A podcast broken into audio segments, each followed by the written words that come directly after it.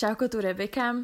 Nedávno som mala jedno uvedomenie, jeden aha moment a rozhodla som sa ho zachytiť v tom reálnom čase, ako sa dial. Tým pádom, ak si počula e, druhú epizódu o aha momentoch s Jankou modernou terapeutkou, tak e, tu si môžeš vypočuť, ako sa taký aha moment deje mne v reálnom čase. Kedysi som mala strach povedať svoj názor, ale čo je zaujímavé, je, že kvôli čomu sa to stalo. Keď som bola mladá, povedzme až do 20 bolo veľmi jednoduché pre mňa mať svoj názor a mm, prezentovať ho, uh, hádať sa s ľuďmi o tom, aký majú názor oni a snažiť sa ľudí presvedčiť o tom, že môj názor je ten správny. Dám príklad. Kedy si som bola vegánka a veľmi som verila tomu, že to je ten správny spôsob života. Verila som tomu, že to je to morálne, verila som to je tomu, že to je to zdravé a samozrejme, že je to dobré aj pre životné prostredie a tým pádom je toto správne a mali by to robiť všetci. Začala som to takto prezentovať že každý by mal byť vegán. Snažila som sa ľudí presvedčiť o tom, že to tak je. No a potom sa stalo to, že v jednej veci, nie v tomto vegánstve, ale v inej veľkej veci môjho života, v ktorej som bola presvedčená o tom, že mám pravdu a že tí ľudia, ktorí tvrdia niečo iné, tak tým vyslovene, že jebe na palicu a sú hlúpi, vyslovene som si myslela, že sú hlúpi, tak som kvôli jednej udalosti musela zmeniť svoj názor. A bolo to taký drastický šok a také šialené ponaučenie pre mňa, že som ako keby začala pochybovať o všetkých ostatných mojich presvedčeniach a o tom, či mám vôbec v niečom pravdu. No a toto malo za následok to, že som úplne stratila vieru v to, že sa dokážem prepracovať k pravde, že mm, vyberám si správne pravdu, alebo že vlastne vôbec je nejaká pravda, ktorá je rovnaká pre všetkých, hej, že vôbec existuje všeobecná pravda odtedy už som sa dopracovala k ďalším zmenám uh, svojho názoru a svojich presvedčení. A naučila som sa robiť takú vec, že za každým, keď niekto niečo rozpráva, nechám ho rozprávať si svoju pravdu, vnímam to, že áno, toto je pravdivé pre teba a nemám absolútnu potrebu mm, sa s tým človekom hádať, ale niekedy nemám potrebu ani povedať, aká je moja pravda. Teraz uh, som si uvedomila to, že som všetky veci, o ktorých som presvedčená, držala v nejakom takom prechodnom šuflíku v mojej hlave, akože toto je také moje dočasné presvedčenie, toto je taká moja dočasná pravda, všetko sa môže zmeniť, nič nie je stále, ja neviem. A vlastne stratila som schopnosť akoby sa rozhodovať, lebo mám pocit, že nikdy nebudem mať všetky, úplne všetky informácie, aby som sa mohla pre nejakú svoju pravdu rozhodnúť. Taktiež, že sa vyvíjam, čiže moja pravda sa môže zmeniť a ako keby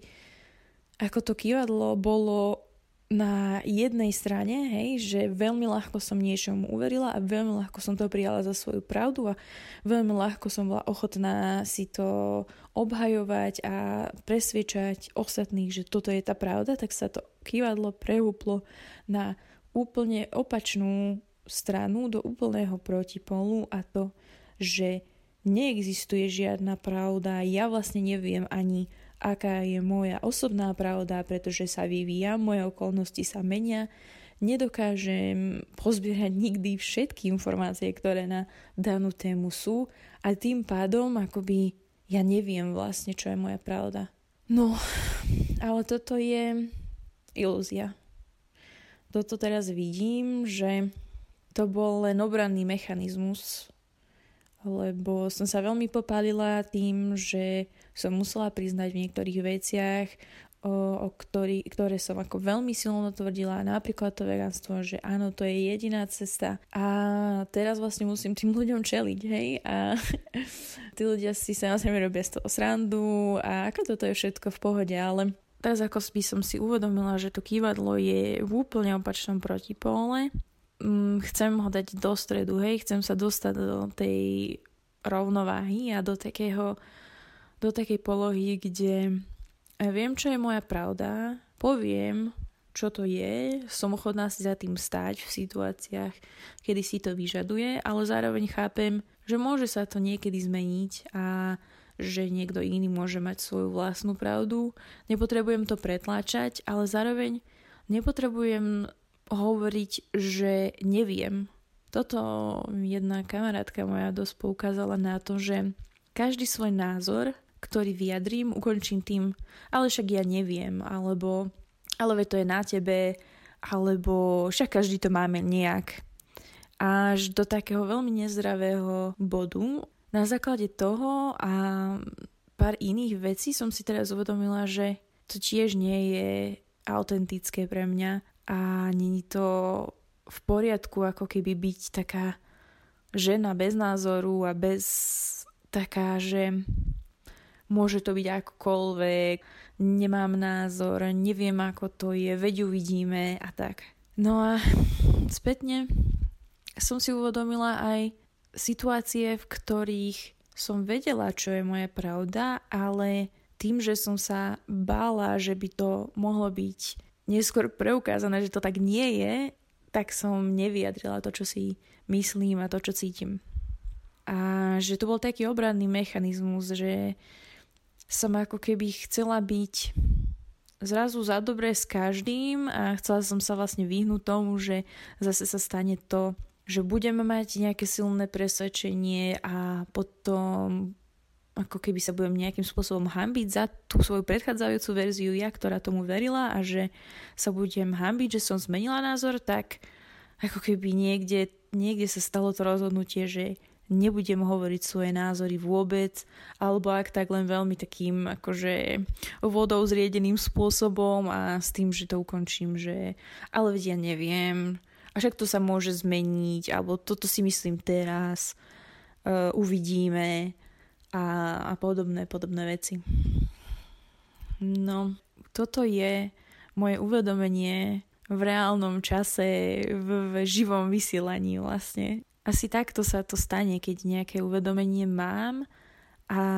aj napriek tomu, že si myslím, že som veľmi autentická a mm, že vyjadrujem svoju pravdu, tak som akoby našla ďalší spôsob, ako som zo seba robila menšiu, ako v skutočnosti som.